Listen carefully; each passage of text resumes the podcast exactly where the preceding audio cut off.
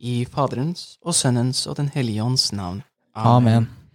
Kom, Hellige Ånd, fyll dine troendes hjerter, og tenn i dem din kjærlighetsild. Send ut din ånd, og alt blir omskapt. Og du fornyer jordens åsyn. La oss be. Gud, du har opplyst de troendes hjerter ved Den hellige ånd. Gi oss ved ham sans for det som er rett, og evig glede ved hans trøst. Ved Kristus vår Herre. Amen. I Faderens og Sønnens og Den hellige ånds navn. Amen. Ja, velkommen til, velkommen til Peder. Velkommen til meg. Eh, Jeg tror jeg slipper å droppe navnet denne gangen. Med oss så har vi med biskop Erik Varden igjen. Utrolig hyggelig at du er her. Takk for det. Det Hyggelig at dere er her. Takk For at vi får lov til å være her.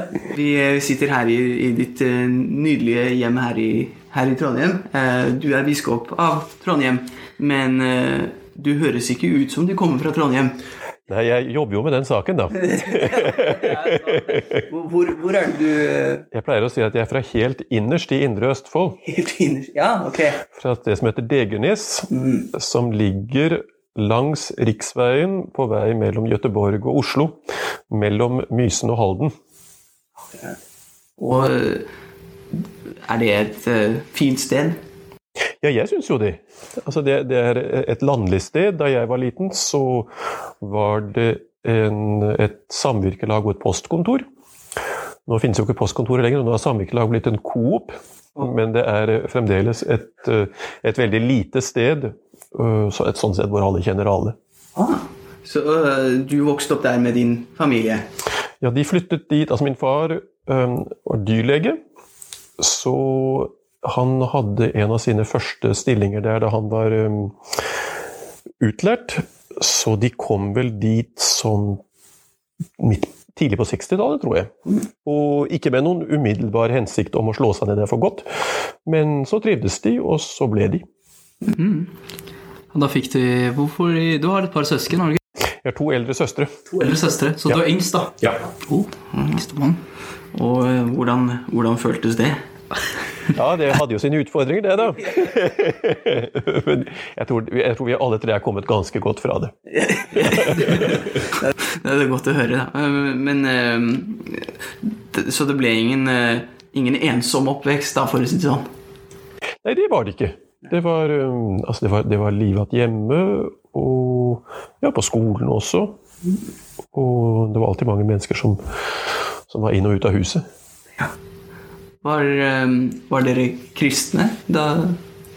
Vi var kristne på, sånt på en sånn veldig norsk måte at vi gikk i kirken på julaften.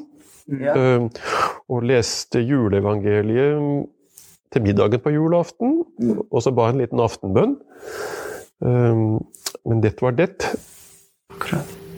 Så, så det, det var ikke en fremtredende Nei, det var ikke veldig eksplisitt. Nei. Det kom senere, det er åpenbart, da. Ja, for min del, altså jeg var jo som, som tenåring så øh, Så fjernet jeg meg langt egentlig fra enhver form for tro. Og jeg har, jeg må si, øh, jeg har fremdeles til denne dag litt dårlig samvittighet for at jeg lot meg konfirmere. Um, for det gjorde jeg uten noen slags form for um, overbevisning, e- egentlig. Uh, litt med tanke på min veldig fromme bestemor, men kanskje mer med tanke på gavebordet, må jeg innrømme. det, fleste gjør det. Ja, det, det er vel en, en kjent, eh, et kjent fenomen, dessverre. Det. Ja. Um, men uh, så, så som tenåring, ja, det, det, det er jo sjelden et sånn eh, blomsterbed for, eh, for tro og eh, ja, kristendom. Men, eh, men eh, åpenbart så eh, var det noe som vokste frem etter hvert, da. Jeg, jeg, jeg leste jo mye, så jeg møtte, jeg møtte tro og kristendom eh, i et langt videre format i litteratur. En, en forfatter jeg leste veldig mye da jeg var sånn 14-15, var Karen Blixen, Mm. som jo hadde en, en kjempefascinasjon med katolisismen eh, og katolsk estetikk. Og så Jeg hadde en eh, jeg var i ferd med å si onkel, han var ikke strengt tatt min onkel, for han var gift med min mors kusine. Men en norsk billedkunstner som heter Arne Jon Jutrem. Som eh, igjen da jeg var sånn 15 eh, foreslo at jeg burde begynne å lese Herman Hesse. Og det var en eh, fabelaktig eh, oppdagelse for meg. Så gjennom Hesse og Blixen og litt annen, annen litteratur, så, så, hadde jeg en slags interesse for tro, sånn med lett katolsk fortegn. Mm. Um, men det som, det som, ble et slags gjennombrudd for meg, det var en musikkopplevelse jeg hadde da jeg var 15, som um, var helt uventet, egentlig. Jeg hadde, jeg hadde kjøpt meg en innspilling av en symfoni av Maler. Malers annen symfoni. Maler var jo um, en tyskspråklig jøde, men som uh, konverterte til kristendommen. Man har spekulert mye på om han, han, gjorde det av pragmatiske grunner eller overbevisning. Jeg tror at når man hører det verket der, som han kalte oppstandelsessymfonien, så er det vondt, vanskelig å tvile på at han virkelig var kristen. Men uh, det verket som, som sagt, jeg, jeg, kjøpte en, jeg, kjøpte en, CD på Akersmik i Oslo bare for å bli kjent med musikken. Uten at jeg hadde tenkt Jeg hadde ikke programmert en religiøs opplevelse. Men det var noe som skjedde da jeg hørte den musikken. Som, det var noe som brast i meg. Eh, og det var bare et, et stort hull som satt igjen. Og det var også en slags opplevelse av, sånn som jeg formulerte det for meg selv senere, en opplevelse, en oppdagelse av at det var noe i meg som var større enn meg, men som allikevel var del av hvem jeg var. Det var utgangspunktet. Akkurat. En, en musikalsk opplevelse, ja. Det, det, det, um, det er et, eh, et, argument for, for, Guds eksistens, har jeg hørt at det, det finnes uh, musikken til Johan Sebastian Bach, ergo finnes Gud. ja, jeg, jeg, jeg, jeg syns det er et jeg, jeg, jeg synes det er et er strengt tatt et veldig godt bevis. Ja, overbevisende. Ja, ja. Uh, og denne var var, var det, en radikal forandring som fant sted da du var 15 og hørte denne altså, det, var, det, var, en radikal forandring i den forstand at det var At jeg ikke var helt den samme etterpå. For Jeg husker jeg tenkte da jeg satt der Jeg hadde ventet til jeg var hjemme alene en kveld for å, få, for å sitte og høre på den, um, den CD-en. Og da, mus, da, musikken var ferdig, så satt jeg der og tenkte uh, Dette her skal det bli interessant å reflektere over i morgen når det er gått over. Men da jeg våknet neste dag, så hadde jeg fremdeles liksom det, den åpningen inni meg. Ja. Så, men det, det, det, tok lang tid, og det var famlende. Uh, for, og da begynte jeg sånn helt på det prinsipielle plan og spurte jeg, men kjære venn, betyr dette her at jeg er religiøs. og da um, måtte jeg vel si ja til det. Og så tenkte jeg ja, kjære, hva, hva gjør religiøse mennesker, da? Uh, så tenkte jeg jo, de, de, leser i Bibelen, så jeg prøvde å gjøre det. Men det syns jeg var fryktelig vanskelig. Mm.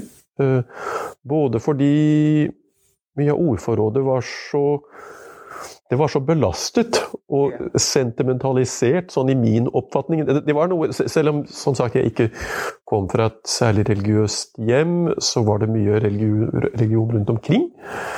Ja. Og det var noe med sånne pastellfarvede Jesuser med lam om halsen som uh, Jeg vet ikke, som uh, Var fra støtene? Ja, jeg, også, jeg, jeg, visste ikke hvordan jeg skulle begynne for å lese Bibelen. Uh, og så gikk jeg litt i kirken, der på stedet. Uten at jeg der heller opplevde noe som tilsvarte veldig det jeg var inne med. For det, det jeg Altså, jeg kom der i kirken bare bærende på et helt kratt av spørsmålstegn. Ja. mens det jeg møtte der, det var en slags selvfølgelighet. uh, som jeg, jeg, hadde vanskelig for å føle meg hjemme i. Så du fikk ikke besvart spørsmålene dine? Uh, nei, jeg, jeg, følte Og det var, var, en ren subjektiv erfaring, og det kan godt hende at det er en, eh, et urettferdig inntrykk, men jeg følte at det var, det var, ikke, så mange, det var ikke så mye plass for spørsmål. Hmm. Men det var nå så. Men det, det, var akkurat på det tidspunktet der at, ja, at min utlendighet begynte. For var, da jeg var 16, så reiste jeg til Wales for å gå på en skole som heter Atlantic College. Og ta IB der. Um, og der, der møtte jeg et, et, langt større religiøst mangfold som, uh, som, som, ble til næring og inspirasjon. Hvorfor eh, var det du som valgte Wales?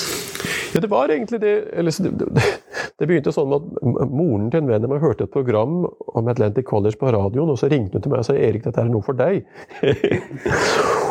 og så jeg tror ikke jeg registrerte det sånn veldig umiddelbart, men etter en stund så tenkte jeg jeg kan jo finne ut litt av dette her.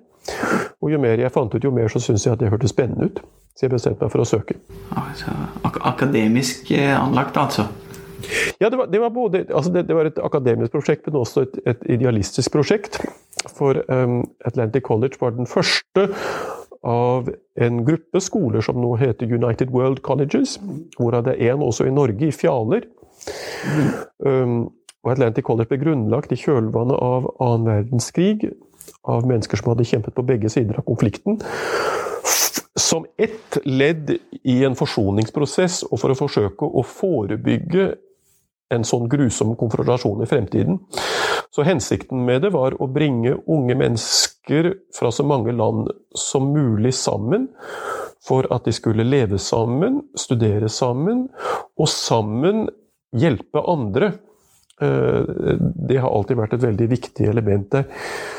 Så at man skulle gjøre seg til nytte sånn i samfunnet og for trengende. Så det, det, det, var de tre elementene. Altså studier og internasjonal forståelse. Og ja, solidarisk og, og, konstruktivt arbeid for andre.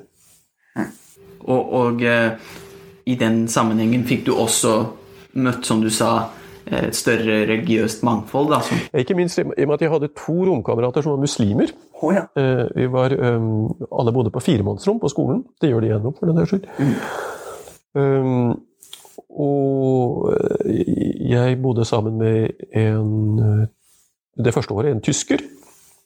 Uh, og så en fyr fra Bangladesh og en fra Irak. Ja. Og de to siste var begge muslimer, men, men med, med, veldig forskjellig, um, veldig forskjellig fortegn. Nettopp. Eh, ja. Mm.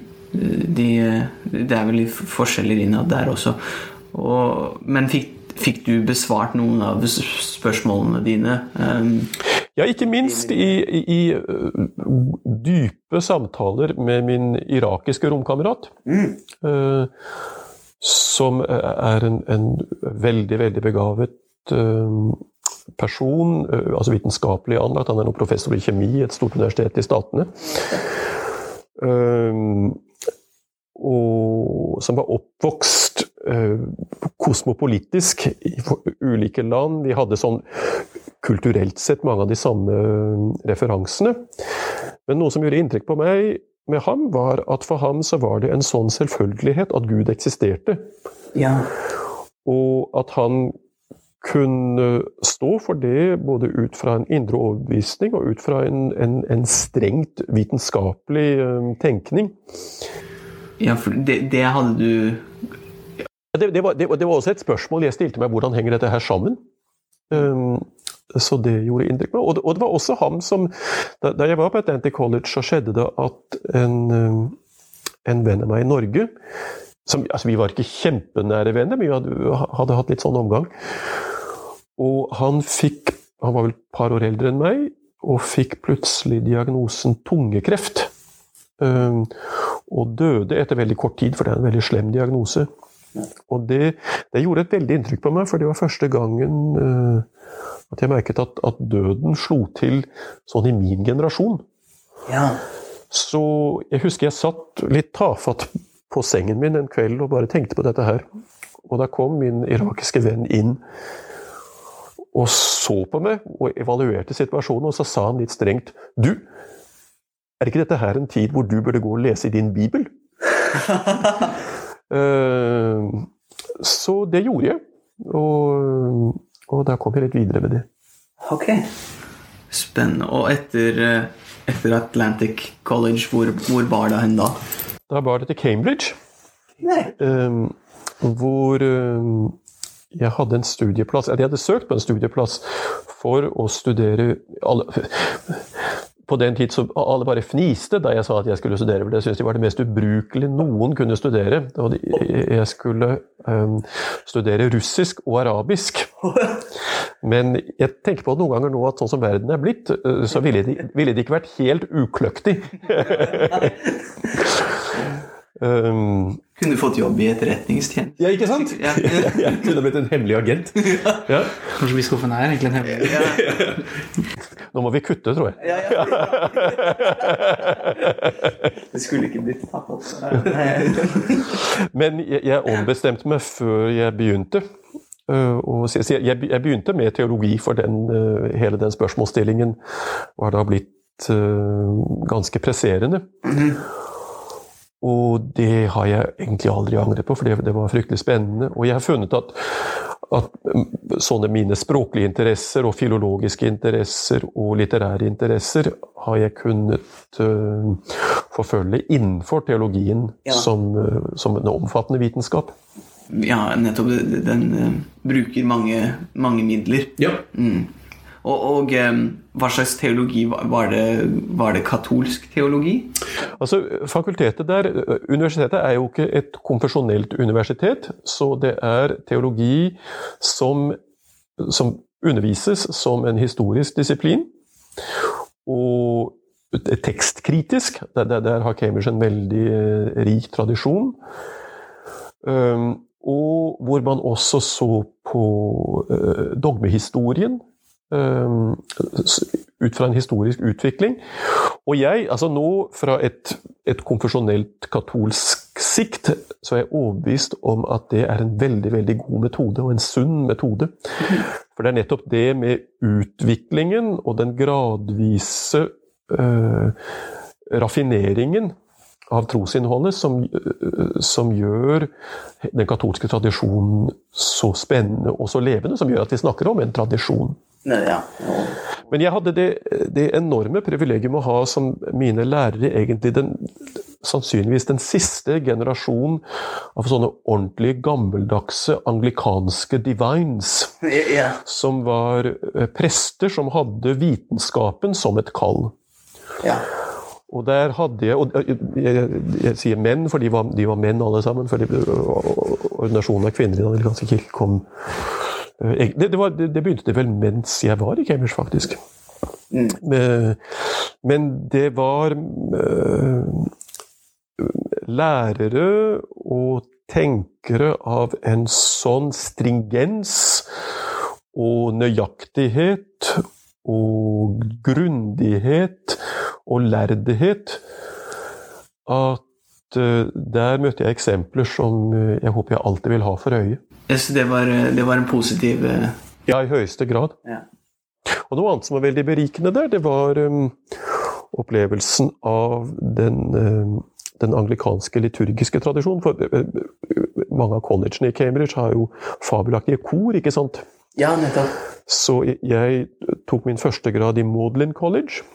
Så tok jeg min doktorgrad i St. John's. Og St. John's har en, altså jeg vil fremdeles si virkelig en av de beste korene i verden. Ja. Og jeg gikk til Evensong, så det, sånne amerikanske vesper, i St. John's ja, nesten hver dag i ti år. Ja. Uh, uh, så det, det, det var også en, en stor berikelse å, å virkelig lære å be salmene. Og, og, og, og høre en fabelaktig musikk. Flott. Så, men hvor, hvordan, eh, hvordan ble du til slutt katolikk? Altså, jeg hadde, jeg hadde noen skjellsettende opplevelser det siste året på Atlantic College. Blant annet så besøkte jeg mer eller mindre ved en, tilfeldighet et um, katolsk kloster i Wales, som ikke lå så fryktelig langt fra skolen. Og det var først da jeg kom dit at jeg oppdaget at det hadde vært en, en norsk munk der, som het John Wilhelm Gran. Eh, På det tidspunktet hadde jeg aldri hørt om biskop Gran. Eh, eh, Så hans navn hørte jeg for første gang der. Og en av munkene jeg møtte der, var hans mednovise, fader Steven, som han forble gode venner med helt Det var vel biskop Gran som døde først. Og der møtte jeg eh, en form for liv som nok skremte meg litt. eh, Ved dens radikalitet, men som også tiltrakk meg veldig dypt. Og da jeg reiste derfra etter en fire-fem dager, så forfulgte den opplevelsen meg. Og det, det, det var noe der som jeg trengte å følge opp. Så det, det, at, eh, det at du ble katolikk, hang sammen med det at du ville bli munk? De, de, de, to var nært forbundet, i hvert fall. Eh, Jeg, jeg, jeg hadde jo jeg, jeg, følte meg allerede mye nærmere den katolske kirke ut fra en del av de tingene jeg leste. For det, da jeg begynte å sette meg inn litt i kirkehistorie og sånne ting, så eh, som både av temperament og overbevisning, så var det noe med kontinuiteten Ja. som virket på meg eh, logisk og naturlig. Og hvorfor ikke anglikanismen? Nett, nett, nettopp derfor? Ja. Ja. Uh, og det Nei, det, det, det, det var for meg aldri et spørsmål, egentlig. Som sagt, jeg, jeg, jeg, anerkjenner veldig, veldig gjerne den store berikelsen jeg fikk eh, i- og har fått gjennom denne anglikanske kirke, men jeg, jeg følte aldri noen dragning dit. Så hvordan, hvordan ble du ehm, Hvordan ble du munk, og spes, spesifikt eh, sistersienser? Altså, det, det også er en litt lang historie, som sikkert er litt kjedelig. Men um, det, det som skjedde, altså, Da jeg var ferdig på Atlantic College, så hadde jeg denne studieplassen for å studere russisk og arabisk. Men så tenker jeg men, men hva så med disse her dype eksistensielle spørsmålene? Ja. Og så måtte jeg følge opp det monastiske lite grann. Så jeg hadde lyst til å besøke et annet kloster i løpet av den sommerferien. Og da var det den lutherske sognepresten på stedet hvor eh, jeg vokste opp. Eh, Jeg snakket med ham om han kjente noen klostre, så sa han jo, det var en studiekamerat av ham som hadde gått i kloster som han kunne skrive til. Og det gjorde han, så det var sånn jeg kom i kontakt med en Bernt Eidsvik. Eh, Han så, ja, ikke sant? For han hadde året før da trådt inn i kloster Neuburg. Så jeg endte med å avlegge et besøk der den sommeren, og forventet vel egentlig å finne eh, noe tilsvarende Coldy Abbey i kloster Neuburg, men fant noe veldig annerledes. Men som hadde eh, veldig mange av de samme fellesnevnerne. Så det var i kjølvannet av det også jeg bestemte meg for å bytte studieretning, Mm. til å bytte til teologi. Og da jeg kom til Cambridge, så begynte jeg da med trosopplæring. Eh, Det var også gjennom en, en, en norsk kontakt, for det var samme lutherske sogneprest som er en god venn av fader Rory Mulligan. Eh, Og fader Rory hadde en medbror eh, som underviste i historie ikke med fader Brendan Bradshaw, som da forberedte meg på å opptas i kirken. Akkurat. Mange forbindelser Ja. her. Og, du, og til slutt så ble du sistersienser, da. Ja, det, det, det tok meg jo ti år fra det første klosteroppholdet. Da, da var jeg 17, og så var jeg 27 da jeg trådte inn i Manson Burner. Og etter hvert så og, og det, Men det var, det var riktig, riktig sted for deg, da, åpenbart. Ja, det var det. Og det, det har jeg alt, ja, det opplever jeg som en, som en enorm gave, og som en gave full av glede. Og så, eh, og så går det en stund, og så blir du abbed. Ja. ja. Og, og hvor- hvordan eh, hvor, hvor lang stund?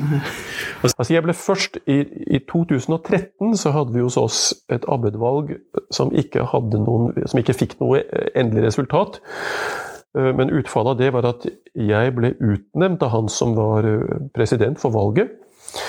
Ble utnevnt til det som i vår sjargong heter superior ad notum. Eh, eh, Notus på latin det er et, et tegn, det kan være et nikk. Så det er med andre ord en, du er superior ved en annens utnevnelse.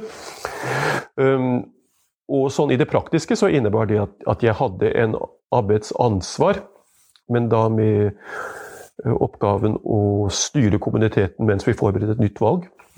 Så det var i 2013 om sommeren, og på våren i 2015 så hadde vi da et valg, og da, ja, da ble jeg valgt. Så jeg, var, jeg, jeg- jeg hadde lederansvar i Manson Brenner fra 2013 til 2019, må det ha vært. 19, ja. i november. November, ja. Så du, du ble, du ble arbeid øh, og øh, det, det passet deg åpenbart, da, siden du var, var det i, i seks, seks år? Ja, og det passet meg så veldig godt. Men man blir nå en gang valgt. Ja. Så, eh, så Altså, det, det, er jo et, det, det er et stort ansvar, eh, og et, som ethvert ansvar så kan det være tungt til tider. Men eh, det var også en stor glede, for man, man, altså man får jo uttrykk for brødrenes tillit. da. Ja. Og det å kunne forsøke å, å, å lede et livsprosjekt, et felles livsprosjekt, mot det som er et veldig høyt mål, det, nei, det, det var et stort privilegium. Hvor ofte er det valg? i, I, normalt så er det hvert sjette år. sjette Ja. år? Så det, det ble én periode? Ja, ok. Og, og, og, og det er, det er øh, i Benedikts regel, eller øh? Nei, i, i gamle tider så var så, så ble man valgt stort sett på livstid. Eh, eh, el- eller inntil man ikke hadde krefter lenger, eller hva som helst. Eh, Men nå er det blitt langt vanligere at man har eh, kortere perioder. Og så da eventuelt med gjenvalg. Ok. Og etter Og øh, etter hvert så ble det, ble det øl. Da ble det øl. Ja. Ja. Hva, var det dere holdt på med før? Altså, vi har jo holdt på med melkekyr helt siden klosteret ble grunnlagt i 1835. Å ja. Så jeg melket kuer fra eh, første stund, egentlig, i, i Manson Bernard. Det, eh, og det Det er en overgang, det, da. Og fra, fra, Fra melkekuer melkekuer til Ølbryggeri. Ja, og det, det, det, det var ikke det, det var en slags sorg å legge ned gårdsdriften. Mm. Eh, Men vi hadde bare ikke råd til å fortsette, fordi eh, det, det gikk med tap. Og det fikk meg virkelig til å innse bare hvor vanskelig det er å drive jordbruk nå. Eh, I England særlig, men jeg tror sånn temmelig allment. Så det var klart at vi trengte en ny næring. Og da ja, da, da havnet ølhypotesen på tegnebordet sammen med en del andre ting. Men viste seg da etter hvert noe som kunne være realiserbart. Hva var de Får jeg lov til å spørre om de andre? Ja, de andre. Ja, vi, vi, vi hadde allerede drivet, drevet med en del meieridrift. Så vi, vi, hadde, vi pasteuriserte egen melk som vi distribuerte. Og så, ja, Det var en annen av mine jobber. Det var jeg som kjernet smør. Um, så det solgte vi også. Og, og vi lurte på å utvikle det og kanskje begynne med et ysteri. Og, og så tenkte vi litt på sider. Uh, og det var en av brødrene som var veldig eh, keen på at vi skulle tenke på å lage mjød. Um, men det var da det var ølene vi endte på. Ja. Ting mellom eh, Ja. Hvor mye forskjell er det veldig mellom? ja men, eh, men eh, dere, dere grov litt i eh, trappisttradisjonen, da? Var det Ja, altså, Noe som var utslagsgivende der, var at jeg, jeg, jeg tilbrakte noen år i Roma, hvor jeg bl.a. underviste ved Sant Anselmo, som er Benediktineruniversitet på Aventin. Og Der hadde jeg som student en munk fra et kloster i Nord-Italia som hadde begynt med et bryggeri. Og det Vi hadde ganske nær kontakt med dem, og det å se at det var mulig for en kommunitet som ikke var større enn vår, å drive et sånt prosjekt, og, og gjøre det egenhendig uten å avhenge av ansatthjelp, og at det kunne vise seg um, innbringende, det var for oss en stor uh, oppmuntring. mm, og, og dere, dere lærte til og med å, å brygge fra noen eh, trappister i, i Belgia, er det, er det sånn? Altså vi hadde, de som var mest involvert, hadde noen lærlingsopphold både i Holland og i Belgia.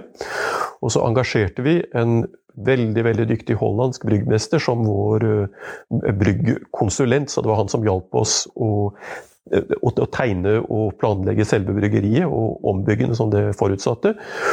Og det var han som hjalp oss med å utvikle oppskriften. Resultatet ble bra. Det ble veldig, Jeg har hørt at det har fått noen gode anmeldelser. Ja, men det, det, det gleder meg jo da, selvfølgelig. Og personlig så vil jeg også si at den er eh, ganske god. Ja, ja, vi har jo fått anledning til å smake flere ganger. Så. Jeg hører at den er utsolgt her i Trondheim. Så det høres, det høres Ja, men det, det, det, det er musikk for mine ører. Um, Kan godt anbefales som et juleøl. ja, ja, absolutt. Uh, Det, kanskje vi kunne fått en, en sånn sponsing av det. Ja, tynt. eh, Ja, kan ikke få, kanskje vi også Sankt Augustins bekjennelser. trenger, nye trenger sponsor. Ja. Ja. Det er bare en uh, idé. En idé. Vi lufter den ut. Vi lufter den ut. Ja. Um, men så, uh, så kom, du, kom du hit fordi du ble, ble valgt til biskop Eller hvordan, hvordan var den prosessen? Altså, det, det er jo en underlig eh, prosedyre. Det er en, en, en veldig venerabel prosedyre. Men eh, når en biskop skal utnevnes, så er det vanligvis den apostoliske nuntius, så pavens ambassadør i området, som eh, informerer seg om forholdene, som intervjuer folk, som sender ut Som, som først samler sammen en kandidatliste og som så samler informasjon om kandidatene under en, de strengeste taushetsplikter. Eh, Men hvor han da skriver til mennesker som kan tenkes å kjenne denne personen, for å høre om de synes han er egnet, osv. Så, så, videre. så det er et veldig grundig forarbeid. Og så er den vanlige prosedyren at Nuncius da fremlegger det som kalles en terna, altså en liste med tre navn, eh, for paven, som da sammen med sine rådgivere foretar et valg og en utnevnelse. Så hensikten er jo at kandidatene, eller de som omtales som kandidater, ikke skal vite noe om dette her. nei. Så det som da skjer, eller som skjedde i mitt tilfelle, det er at uh, jeg hadde vært på en, og holdt en visitas i et kloster i Wales. Ja. Og så kom jeg tilbake uh, på toget uh, en ettermiddag i september i fjor. Og da kom min prior og hentet meg på eh, jernbanestasjonen i Tamworth. Og så sa han du, eh, Nuncius i London har forsøkt å ringe deg flere ganger i dag. Og han skal visst prøve igjen. Så jeg kom eh, hjem, og innen et kvarter så ringte telefonen. Og da var det Nuncius som var veldig hyggelig, og sa at han så lenge hadde hatt så lyst til å besøke Manson Burner.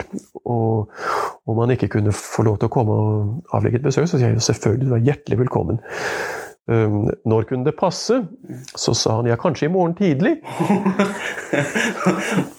um, så, ja, så kom han da, så sa han jo det er også noe jeg vil snakke med deg om. um, og det som da skjer, er at han, han åpner en dokumentmappe, og så leser han et brev på italiensk uh, som erklærer at pave Frans da har utnevnt meg til biskop. Så uh, det, det er ikke en, man, får ikke en forespørsel, men man, man, man, man, man blir rett og slett informert om at man er utnevnt. Ja, vær så god. Med biskop. Ja, ja nettopp. Og, og, eh, og det var det, liksom? Ja, så, så er jo spørsmålet da om man Så får man spørsmålet aksepterer du Ja. eh, utnevnelsen. Og det er et uh, vektig spørsmål, ikke sant? Ja. For selvfølgelig man, altså jeg, jeg, jeg tror på Den hellige ånd, jeg tror på Den hellige ånd som virker i Kirken, selv om det, det må jeg innrømme at det der og da var litt vanskelig for meg å se hvordan Den hellige ånd hadde tenkt i dette tilfellet. Um, Men en skal ta en sånn uh, en, en sånn beslutning fra Kirkens side veldig på alvor, i tro. Og ved mine klosterløfter, ved våre konstitusjoner, så har jeg avlagt et lydighetsløfte, ikke sant? Som, som også det spesifiseres i våre konstitusjoner, som omfatter Den hellige far øh, på en spesifikk måte. Så jeg skulle ha en, en veldig god grunn for ikke å si ja. Akkurat. Jeg var meg bevisst på det tidspunkt at jeg var veldig utkjørt. Fordi um, særlig det bryggeriprosjektet med For det, innebar også en ombygging av store deler av klosteret. Ja. Pluss uh, diverse ansvar jeg har hatt i Tyskland, ved Visitas i et par klostre som gikk, pågikk og pågikk, og i Kamerun og i Irland. Um, så det hadde vært fryktelig mye reising og mye ansvar på mange kanter. Så jeg, jeg var bevisst at jeg var uh, veldig sliten. Mm. Men jeg tenkte at, man, at det å være sliten, det er vel ikke en tilstrekkelig grunn. Så da i, um, ja, i tro, i en ganske blind tro, så, så ringte jeg til Nunsius et par dager senere og sa at jeg, jeg har visst ingen gyldig grunn til ikke å si ja. så, det, ja. så det, var bare, det var bare et par dager det var snakk om, ja. Mm. Jeg spurte om jeg kunne få litt tenketid, så sa han ja, selvfølgelig, men ikke for mye. ja, nei, det, det, skulle jo ikke ja. ja. Når var dette? Var dette i sånn september 2019? Eller? Ja, det stemmer. Ja, september 2019. Ja. Det, var, det, var, jo ikke så lenge før resten av oss fikk ja, vite om det. Var... Nei, det, det, var vel ti dager omtrent det tok før uh, nyheten da ble kunngjort den 1. oktober. Ja. Ja. Jeg husker det var skikkelig sånn stor greie her i Trondheim. Ja. Sånn. Husker alle var sånn Vi får biskop i morgen. Sånn. ja. Altså, den som venter på noe godt, venter ikke forgjeves, men vi ventet ganske lenge. Vi ventet ti år og noen måneder. det, det, er noe som, som rører meg, eh, den, den, tålmodigheten som folk har hatt. Uh, og, også, og, og, den godheten og forståelsen som, som, jeg ble møtt med, ikke minst da det ble åpenbart at, at jeg virkelig trengte å hvile meg før jeg kunne uh, ta fatt. Så nei, der retter jeg en oppriktig takk til, til virkelig til alle. Mm.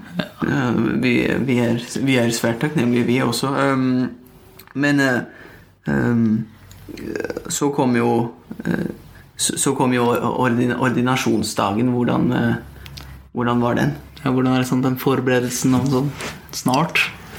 Nå skjer det, liksom. Det, altså det jeg opplevde som en stor Guds nåde, det var at jeg fikk så lang tid til å forberede meg. At da dagen først rant, mm. så ja, da var jeg klar. Så da, jeg, jeg, var helt rolig, egentlig. Ja. Mm. Så lurer på om vi kunne kanskje fortelle litt om motto mottoet du har valgt. da. Ja. Det jeg, for det er vel sånn ja. Etter at du blir biskop, så får du beskjed om nå må du velge motto og masse ting. Og, ja. Våpenskjold og, Våpenskjold og ja. Fortell om hele den her. Ja, det, det var um, et motto motto som fant meg, egentlig heller enn at jeg fant det. For dagen etter at Nuncius hadde vært på besøk, så satt jeg og leste i en bok som jeg hadde fått tilsendt, som er skrevet av en venn av meg i Italia. En bok som heter 'Lo sguardo di Gesù', eh, som betyr, ja, som betyr Jesu blikk. Så det er et, et essay, eller en utlegning av hvordan Jesus ser på mennesker i evangeliene, og, og hva, hva, Jesu blikk virker i evangeliene. Et, vel, et, et vakkert og et, et dypsindig essay. Så jeg satt og leste det, og den dagen så slumpet jeg å lese et sitat som han fører der fra en preken av pave Gregor den store, som var biskop av Roma fra 490 til 503, som selv var benediktine benediktinermunk. Og det er en av hans prekener om Esekiels profeti. Og han reflekterer over det at ofte når han sitter på egen hånd på sitt værelse og leser Bibelen Han reflekterer over det at ofte når han sitter på sitt værelse og leser Skriften, så har han vondt for å skjønne hva den betyr, og hva relevansen av det han leser, er for det han lever. Men, sier han, det skjer meg igjen og igjen at når jeg hører den samme tekst opplest ansikt til ansikt med mine brødre, altså i forsamlingen, i menigheten, så skjønner jeg. Eh, så på latin så lyder det coram fratribus meis positus intellexi. Ansikt til ansikt med mine brødre kommer jeg til forståelse. Og Da jeg leste den setningen der, tenkte jeg ha! Det der sier veldig mye. For det sier noe om at Guds ord er levende og aktivt og talende nå. At det er et budskap nå. Men at det er et budskap som må tolkes, og at det er et budskap som ikke lar seg individualisere, men som er et budskap til hele Kirken. Og at vi derfor må lytte til det sammen. For sammen da å adlyde det og, og følge det for, ja, for å bygge opp Kristi legeme. At det, at det er en felles, felles eiendel, om, om, du vil. da. Ja, og, og, og, noe som er gitt oss som en, ja, eller en, en, felles gave, kanskje. Nei, heller en eiendel, selvsagt. Ja. ja. Som, som, vi, må ta imot sammen, da. Ja. ja. Og Det er mottoet. Og ja, våpenskjoldet det, For en biskop så består det obligatorisk at halvparten det er stiftets våpen. Ja. Så det er Olavsøksen, som jo um, ser ut som et aggressivt symbol, ikke sant? Men det er jo emblem og tegnet for Olavs martyrdom. Um, eller martyrium. Og så noe som er, Jo mer jeg tenker på det, jo viktigere for meg blir det at hvis du ser nøyaktig på den, så ser du at uh, skaftet er brutt. Oi, uh, så det det står for, er at, at, at voldens uh, herredømme er ødelagt ved fredsfyrstens seier. Det er i hvert fall sånn jeg tolker det, og det tror jeg er en, en legitim tolkning. Så det er halvparten av skjoldet. Og den andre halvparten er delt i to. På det underste feltet så er det en søyle som refererer til det mottoet jeg hadde som abbed, ja. som var 'columna in templo dei', som en søyle i Guds tempel. Det er et sitat fra Johannes' åpenbaring. Og jeg valgte det som et motto fordi ja, hva tjener en søyle til? En søyle tjener til å stå stille og utholde trykk. Og det er veldig mye av det som er en arbeidsoppgave. Um, og så Oppå den så har du Olavsrosen, Mm. uh, og rosen som jo også er et symbol for Trondheim. Yeah. Og så i feltet over så er det tre oppreiste løver. Um, um, Lions rampant heter det i engelsk heraldisk språk. ja. Jeg tror de er brukt på norsk også. Uh, Som rett og slett er fra mitt klosters, Manson St. Bernards uh, våpenskjold. Et symbol på mot og pågangsmot. Og jeg tenkte at ja, det kan komme godt med. det er eh, Det er godt sagt. Eh, Men eh, Veldig fint motto, da. ja, ja, det er ordentlig bra. Ordentlig godt, eh, godt motto. Så hva er, hva er planen eh, fremover eh, nå? Nå, som, for, nå har vi gått gjennom eh, eh, din oppvekst, eh, hvordan du ble kristen, hvordan du ble katolikk, og, og, og så munk, og så abbed, og så biskop. Så hvordan ser fremtiden ut? Altså Planen for min del det er jo å forsøke å bli mer og mer en Jesu disippel. Um, og forsøke å være et redskap for hans verk uten å stå i veien for det. Um, mer pragmatisk sett så er uh, min plan som biskop å fortsette å bli kjent, rett og slett. Uh, for det er um, ja, det er, så mye jeg må lære om, mer om hvordan et sogn og en menighet fungerer, hvordan bispedømmet fungerer. Lære å bli kjent med mennesker og steder i et stift som jo er geografisk stort. Så mitt hovedprosjekt er å fortsette som jeg har begynt allerede, å, ja, reise rundt i stiftet for å treffe mennesker og bli kjent. um, For å lytte til folk. Um, og forsøke å finne på en måte hvor vi sammen kan lytte til Guds ord. At vi sammen kan være våkne for og åpne for Guds kall. Og, og virkelig spørre oss hva, hva er det som er Herrens oppgave til oss nå? Mm. Um, hva er det som er vår misjon? Hva er det Han forventer av oss? Um, og hva er det vi sammen kan gjøre for å ja, for, for å gi evangeliet et fotfeste? Uh, og for å gjøre det virksomt i handling. Er, er det noen, er det noen eh, spesielle oppfordringer eh, du, du har eh, til, til ditt sogn, da? Eller bispedømmet, mener jeg. Den, den, den grunnleggende oppfordring, grunnleggende oppfordringen enhver um, i enhver sammenheng hvor mange mennesker tilhører, det er å bevare enheten. Og å ville bevare enheten. Eh, fordi splid på lite eller på, eller, eller på stort plan er alltid en fristelse. Eh, så å virkelig sette enheten høyt, sette, sette trofastheten høyt, og være seg bevisst de gaver vi mottar, de nåder vi mottar, det ansvar vi har, og finne glede i det. Og, og, og, finne glede også i hverandre, og glede seg ved andres begavelse. Og glede seg ved andres trofasthet. Det er noe som slår meg veldig her. Ja. Um, for uh, det er hvis, hvis Kristi ord virkelig lever i oss som noe som gir en viss grad av fizz, ja. for å si det på ølsk, uh, uh, til våre liv. At, uh, at, at, at, det virkelig vil engasjere. Og, og, ha en, og, ha en, tiltrekningskraft. At det for, forhåpentlig vil over, overstrømme litt. Ja, for det, det, har, jeg, um, det har jeg lest en, en, et lite utdrag for. Du, du, sa det i et annet uh, intervju, og jeg, jeg, um, det, det, var så spennende, fordi du snakket om at uh, eh, ordene vi bruker når vi snakker om, om, Gud og det himmelske og det, da Folk er så, har hørt det så ofte at det på en måte mister, mister uh, fizz, ja. som du sier.